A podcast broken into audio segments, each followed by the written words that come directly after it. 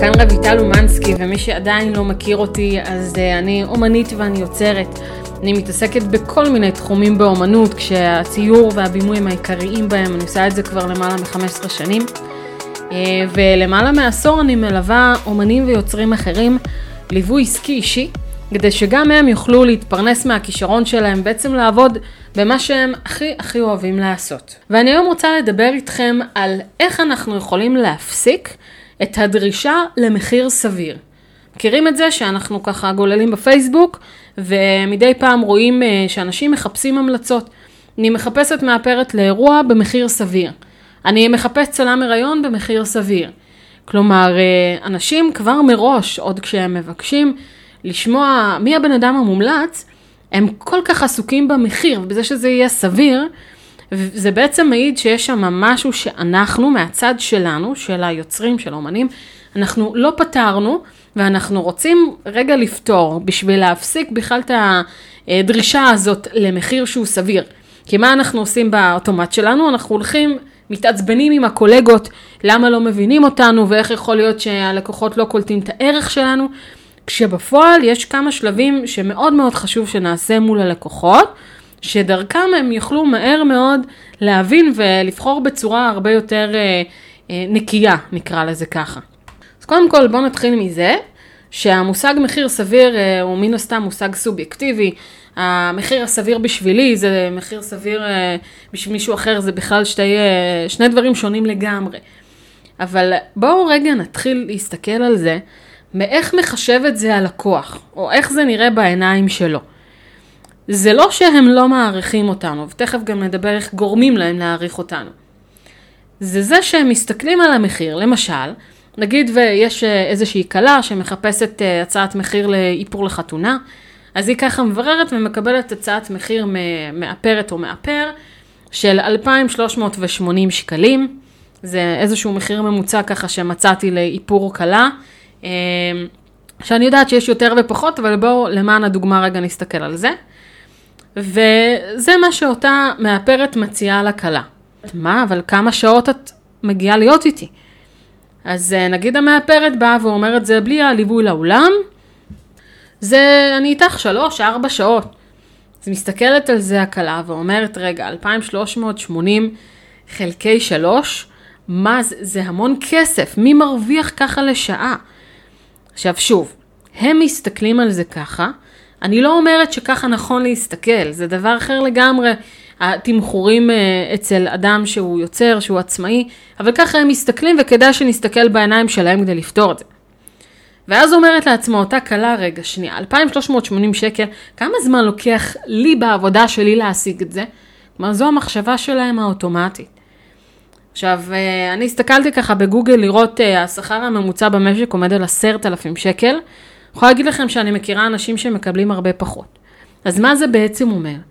זה אומר שבשביל להפסיק את ההסתכלות הזאת של הלקוח, של כמה זמן היה לוקח לו להרוויח את הסכום הזה, הסתכלות שבעצם זה מה שמייצר את זה כתפיסה לא הגיונית מבחינתם למחיר, אני רוצה לעצור ולהתחיל להראות לו כמה דברים.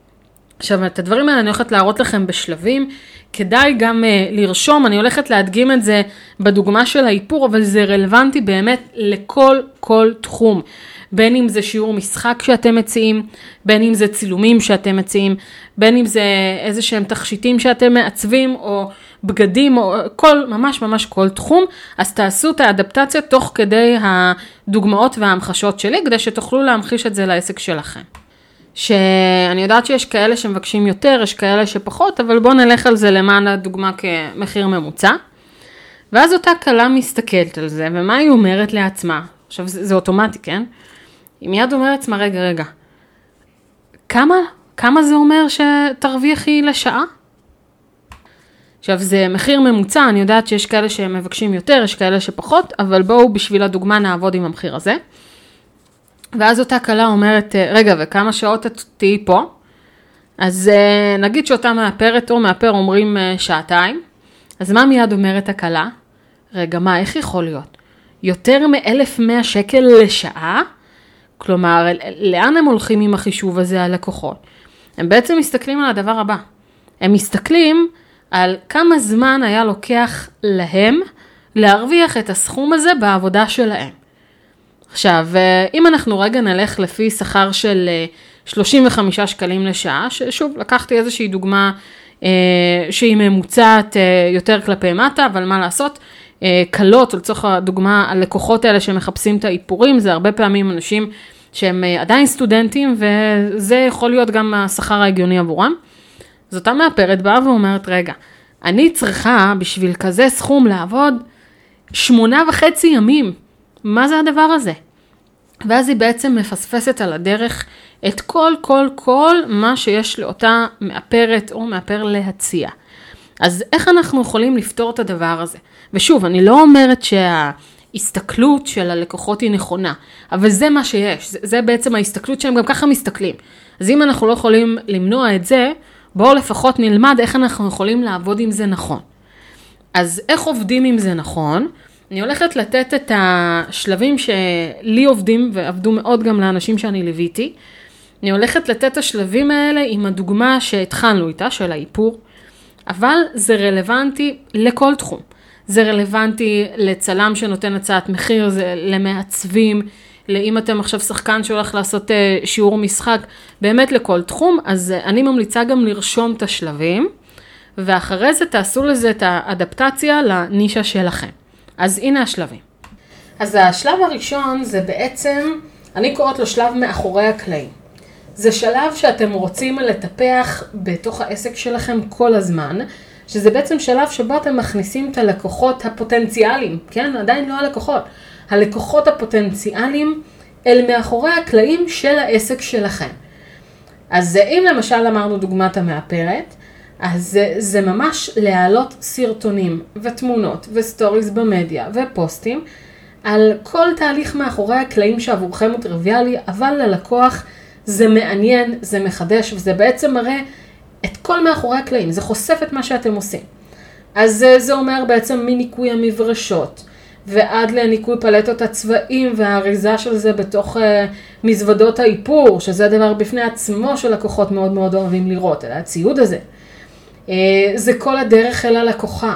זה לדבר בדרך על, אה, למשל אפילו תנו טיפ, איזה נישות של איפור קלות יש. אם אפשר ללכת לכיוון הזה, אה, לאפר אותה משהו שהוא קצת יותר מעושן ועמוק, שדווקא עכשיו בגלל שקיץ כדאי לאפר יותר קליל. תנו איזשהו ערך מוסף שם, אנשים יאהבו אתכם, יעקבו אחריכם. זה מסוג הדברים שדרך זה יבחינו בערך שלכם באמת. וזה דבר שאתם רוצים שיהיה לכם אותו כל הזמן, כל הזמן, כי אז מה זה עושה? אם אתם תחשפו את מאחורי הקלעים ללקוחות הפוטנציאליים בפגישה או בשיחת הטלפון שבה כבר הם התעניינו, אתם תעבדו יותר קשה. קודם כל זה בכל מקרה צריך יהיה לעשות את זה, להסביר ללקוח את כל הדרך, את כל מה שאתם עושים אה, בשביל להשקיע בו.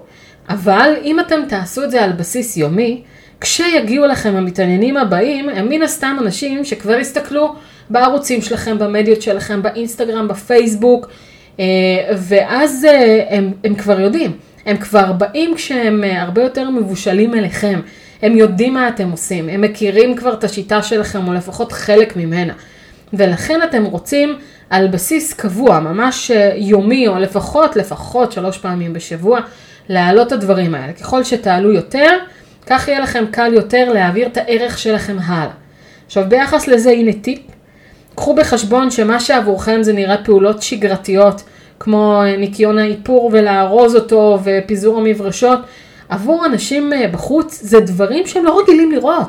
זה מעניין, הם רוצים מאוד מאוד לראות את הדבר הזה. אז uh, תתעדו את עצמכם כמה שיותר. השלב השני זה שלב שאני קוראת לו הצעה שאי אפשר לסרב לה. אתם רוצים לעטוף את הצעת המחיר שלכם באריזה כזאת, שבעצם יהיה הרבה יותר קשה לסרב לה. מה זה אומר? הלקוח כשמציעים לו איזשהו מחיר שמבחינתו גבוה, המחשבה או הפחד המיידי שלו זה שהוא עלול לצאת פראייר, הוא לא רוצה שידפקו אותו. עכשיו זה מן הסתם לא הכוונה שלנו, אבל אנחנו רוצים להראות לו שהוא יוצא עם המון המון המון ערך, הרבה מעבר למה שהוא משלם. ויש דרך לעשות את זה בצורה חכמה, שכמובן גם תצא משתלמת מהצד שלנו. אז למשל, אם אנחנו ממשיכים בדוגמת המאפרת, אז uh, היום כבר הרבה מאפרים נותנים לכלה uh, ערכת, uh, כזה ערכת חירום, או ערכת כלה, יש כאלה שקוראים לזה, שזה ממש קייס שיש בתוכו אה, פודרה, אחרי זה נותנים לה מלוות, שככה אחרי כל הצילומים שתסדר את ההברקות. עכשיו, הפודרה זה, זה כאילו ה basic, זה דבר שהוא מתבקש, אבל קחו את הרעיון, תגדילו את זה. אני לפני אה, בערך ארבע שנים, אה, יצא לי לאפר הרבה מאוד כלות, זה חלק מה שעשיתי, למדתי אה, שלוש שנים איפור, איפרתי גם מאסטר, גם כלות ו beauty, ואחד הדברים שהייתי עושה, הייתי ממש עושה ערכת קלה.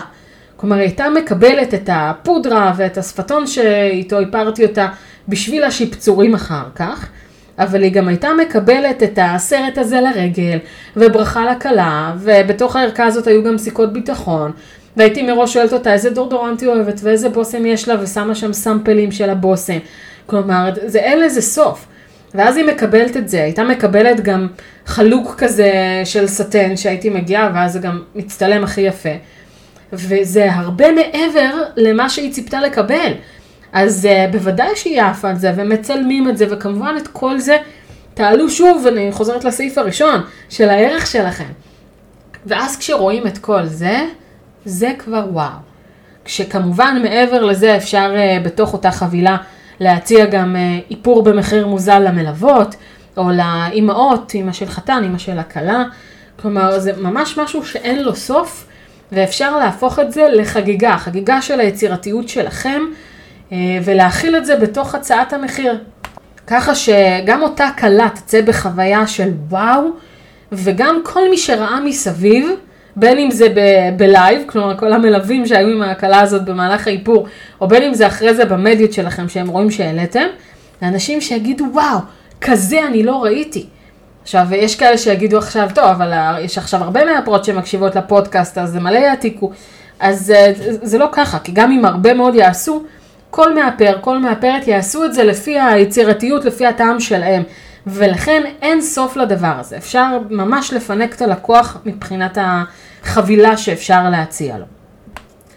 והדבר האחרון, אנחנו רוצים בתוך השיחה עם הלקוח להבחין בצורה הכי הכי מזוקקת שיש בצורך שלו, ואנחנו רוצים לדבר על הצורך שלו.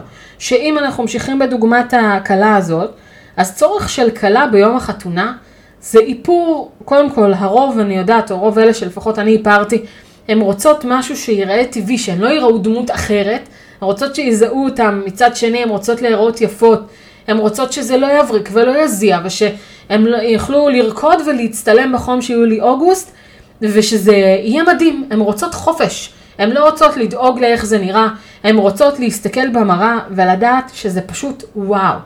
ובתור מאפר, ש... שהוא מוכשר, שהוא מיומן, שהוא ברמה גבוהה, זה מה שאתם יודעים לתת להם. כלומר, תדברו על הדבר הזה. תסבירו להם למה אתם הולכים להשתמש במייקאפ שיהיה עמיד באופן כך וכך. תסבירו להם, תענו להם על כל כל כל החששות שלהם. איך תדעו את החששות? תשאלו אותם. מה חשוב לך שיהיה? מה, איך אתה רואה את האיפור שלך? או את האיפור שלך, כן? בעלי לא הסכים להתאפר, הזכרתי לעצמי עכשיו.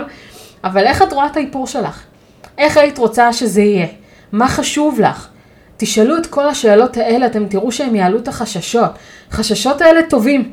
זה, בעולם המכירות זה נקרא התנגדויות, אבל זה חששות טובים. זה אומר שהם מתעניינים במה שאתם עושים והם רוצים עוד. אתם רוצים מראש להיות מוכנים לענות על החששות, על הדילמות האלה. אז uh, מישהו כבר מאפר uh, מנוסה, או כל אדם בתחומו, כשאתם מנוסים, קל לכם לאתר מה זה החששות, מה זה הצרכים ואיך לענות על זה. אם אתם לא יודעים, לכו ותשאלו אנשים מסביב. אם את עכשיו מתחתנת, מה היית עושה כך וכך וכך?